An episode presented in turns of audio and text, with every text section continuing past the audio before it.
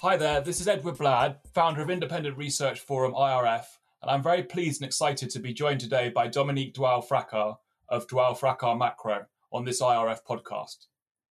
As a very brief background on IRF, we provide the investment community with access to a wide range of high quality and differentiated independent research providers.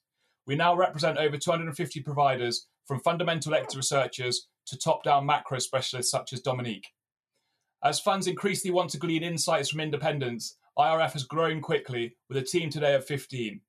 For any active investor, IRF will have independent solutions to complement their investment processes and improve their performance. We're very pleased that Dominique has recently joined IRF. Having just launched independently this year, we are very excited to hear about her experience at the IMF, World Bank, and the New York Fed, as well as spending time on the sell side and buy side, including a position within Bridgewater. Dominique is a contrarian differentiated researcher with an unrivaled network. She famously predicted the Asian crisis of 1997 whilst working as an economist in Thailand at the World Bank. Today, through her own research boutique, Dominique provides thematic macro analysis, directional views, and policy calls. Her focus is predominantly on the US economy, on which she'll be enlightening us on her views today. So, Dominique, a very warm welcome to you. Let's start with a very brief background on your firm, how you came to set up independently, and what you offer your clients. Thanks, Ed. I've been meaning to uh, set out independently for quite some time. I've had an opportunity to work in very different uh, setups, as you mentioned.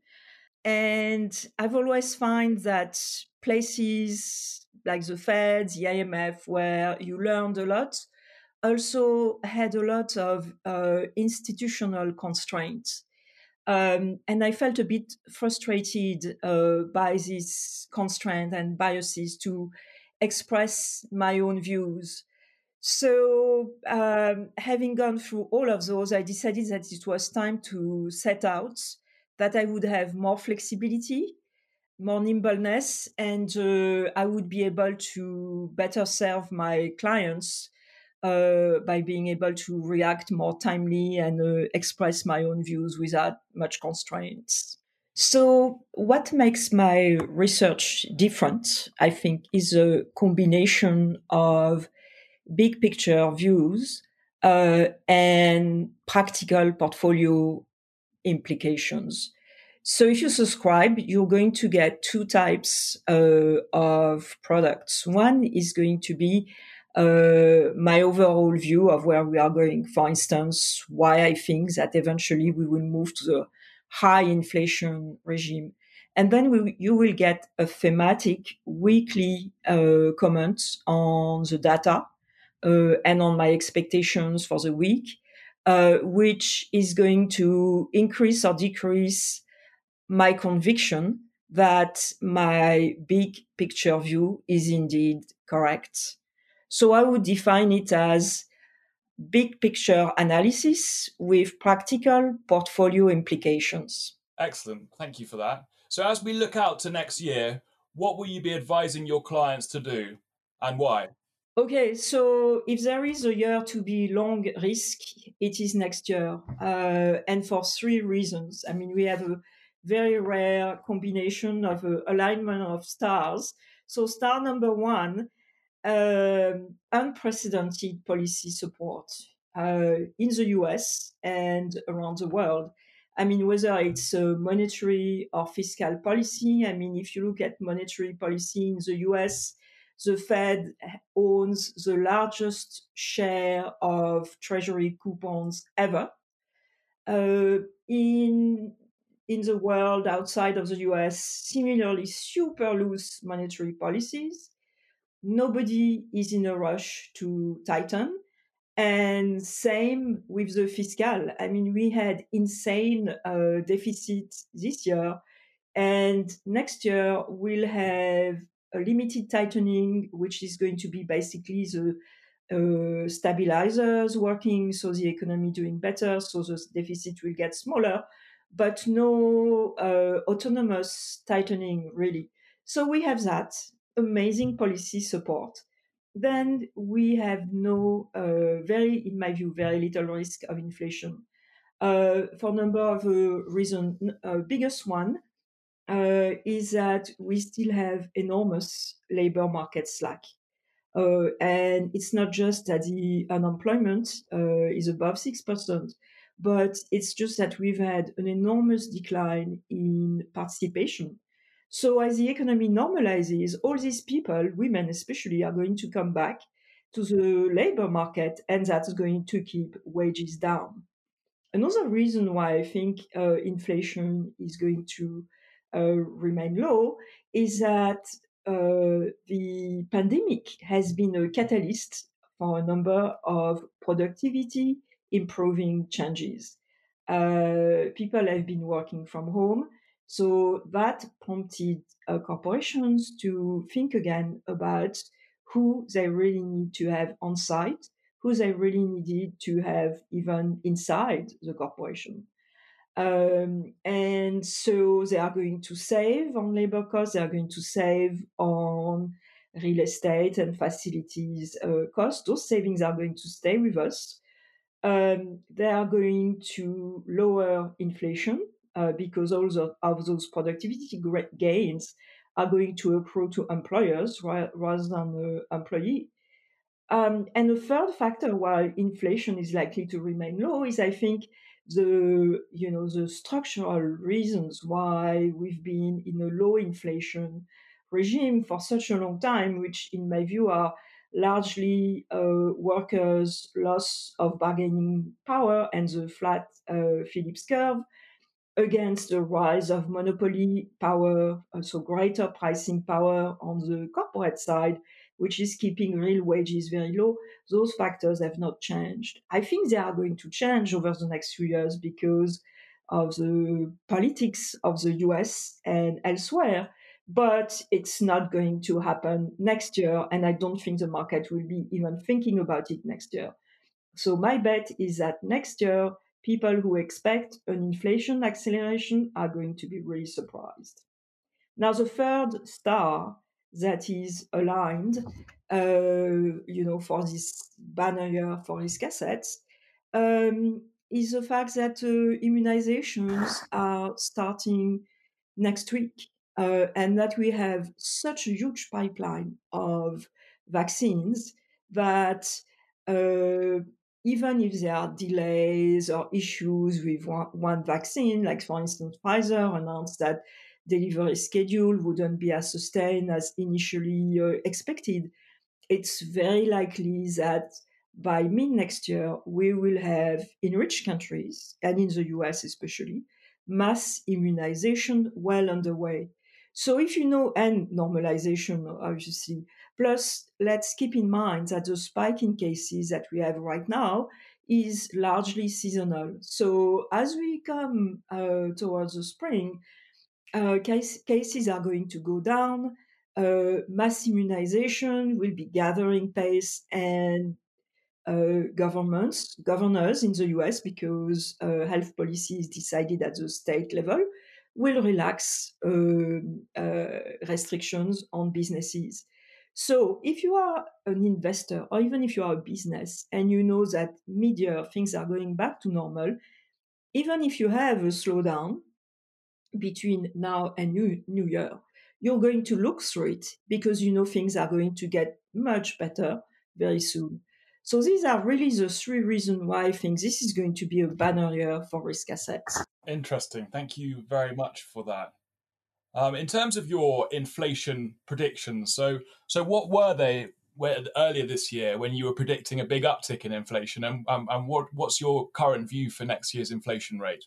Uh, my current view for next year's inflation rate is that we are probably going to, in terms of core PCE, probably going to remain in a say one and a half, one and three quarter range.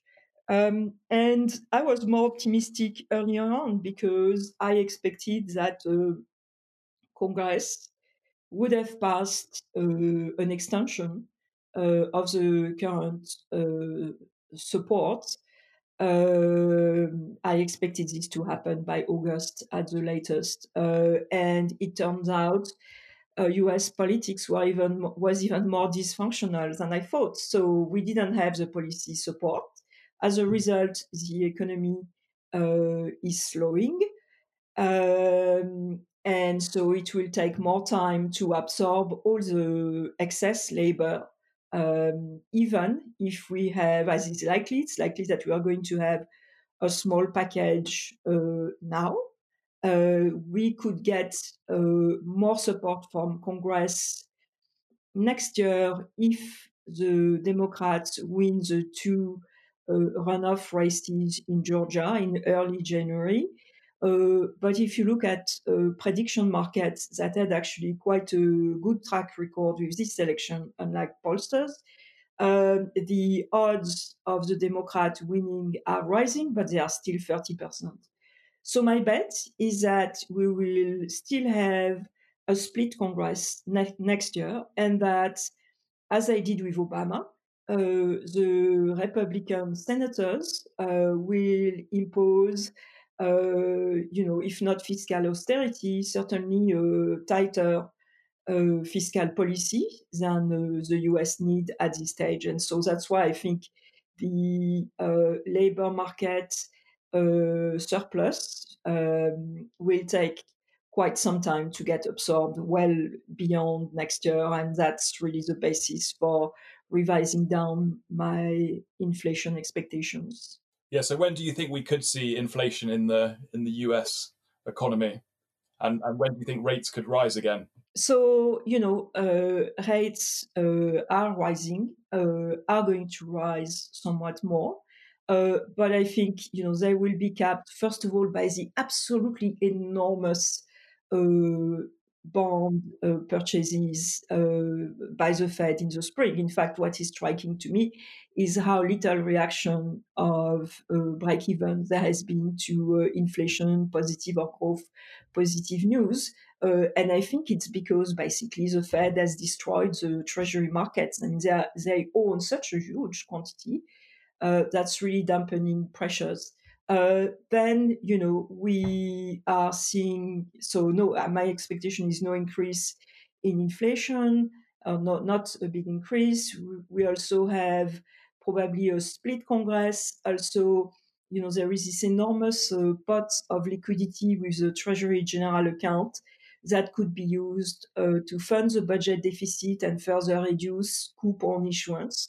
So with all those things, I'm thinking maybe the 10 years will go around 1% by the end of next year uh, on a sustainable basis. You know, the market are now very liquid, so much more spiky than they used to be. But I don't see the prospect of a sustained increase uh, much beyond that level. To have a sustained increase in inflation, we need structural change in the economy and that structural change has to do with giving workers more bargaining power so that the Phillips curve can get steeper. Because what does a Phillips curve mean? Flat, a flat Phillips curve mean? It means that even when unemployment is very low, workers cannot get higher uh, wages. And to me, this simply means that um, the workers have very little bargaining power because of globalization, but also because of labor market uh, rules that have, you know, weakened their capacity to unionize, uh, that have put in place what I called hyper flexibility. Uh, in fact, what is striking in this downturn is how fast corporates have adjusted, they have kicked people out, so that actually productivity of labor has even increased in the uh, downturn when usually it falls because uh, corporations wait a while before kicking people out. And the reason they've been able to impose this hyper flexibility is because uh, because of politics, uh, and the politics are changing. And we have a Treasury Secretary who is a labor market economist and who knows very well that uh, one of the reasons for the mediocre performance of the US economy since the crisis has been the decline uh, in labor share of income. Um, and uh, which itself, itself reflects a loss of bargaining power. So I'm expecting to see some strengthening of workers' bargaining power. And in fact, uh, one of the striking results of this election is in Florida, where workers approved an increase in the minimum wage over several years to $15. And that's a measure that could really uh, strengthen uh, workers' bargaining power. And what's interesting is that other states, even Republican states, and let's not forget that Florida has a Republican governor, voted for Trump, and yet supported this increase in the minimum wage. And other states are uh, starting to think about how they will follow through. So I think in terms of politics, we are really starting to see a turnaround where workers' interests are better defended by political parties across the spectrum. And that's going to steepen the Phillips curve uh, and bring us uh, inflation back, uh, which would be a very good thing in my view.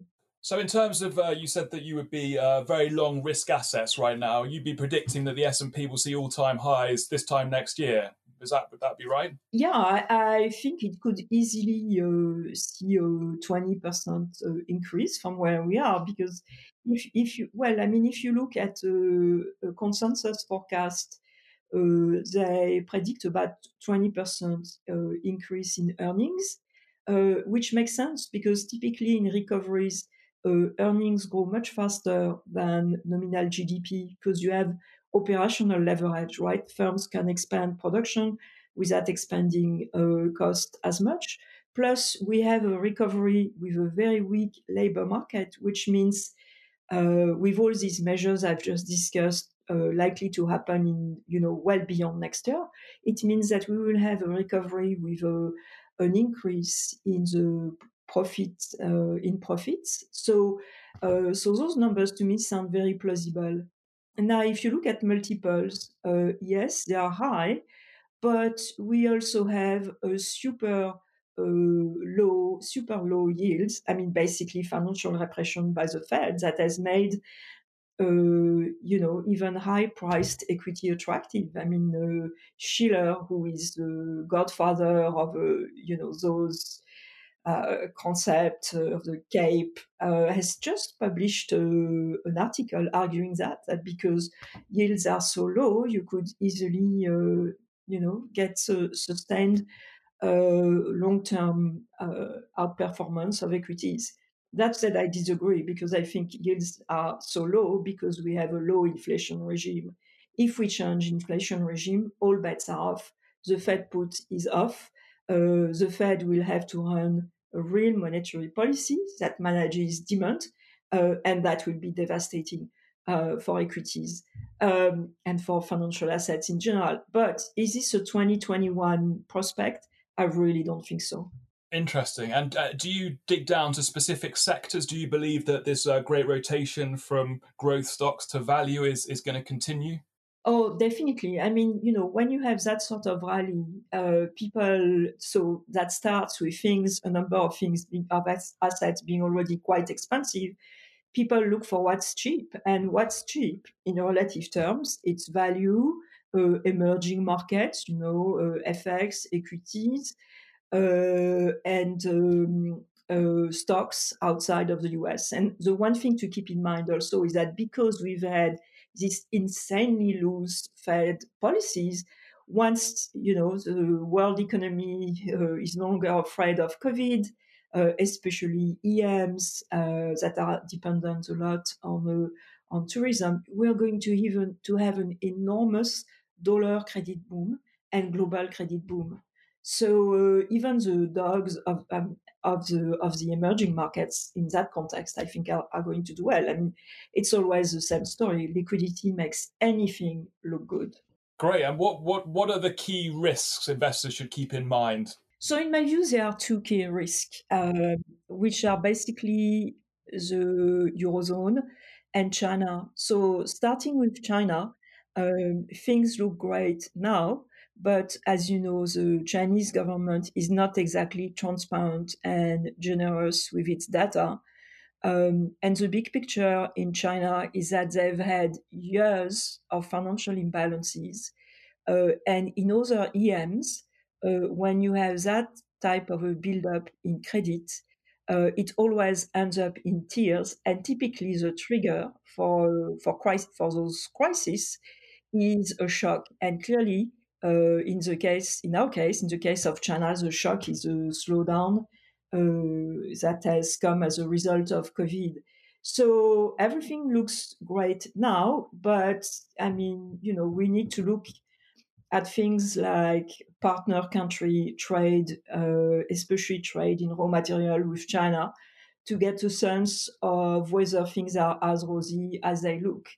And of course, another factor to take into account with China is that uh, once you know the uh, pandemic uh, shock uh, dissipates, people are going to pay much closer attention to China's treatment of uh, Hong Kong and of its Uyghur uh, minority. And I mean, when I say people, I mean governments. And broadly speaking, I think, you know, Western governments, the US, but I suspect a number of other countries as well, would like China to be a better player in terms of uh, following um, international rules. So it, you're going to have pressure, uh, pressure, I think, not just from government but from the public, especially on the the Uyghur story that has been running in the back in the background, but I think is going to come to greater prominence once uh, COVID is no longer uh, 99% of the you know of the, the, the media uh,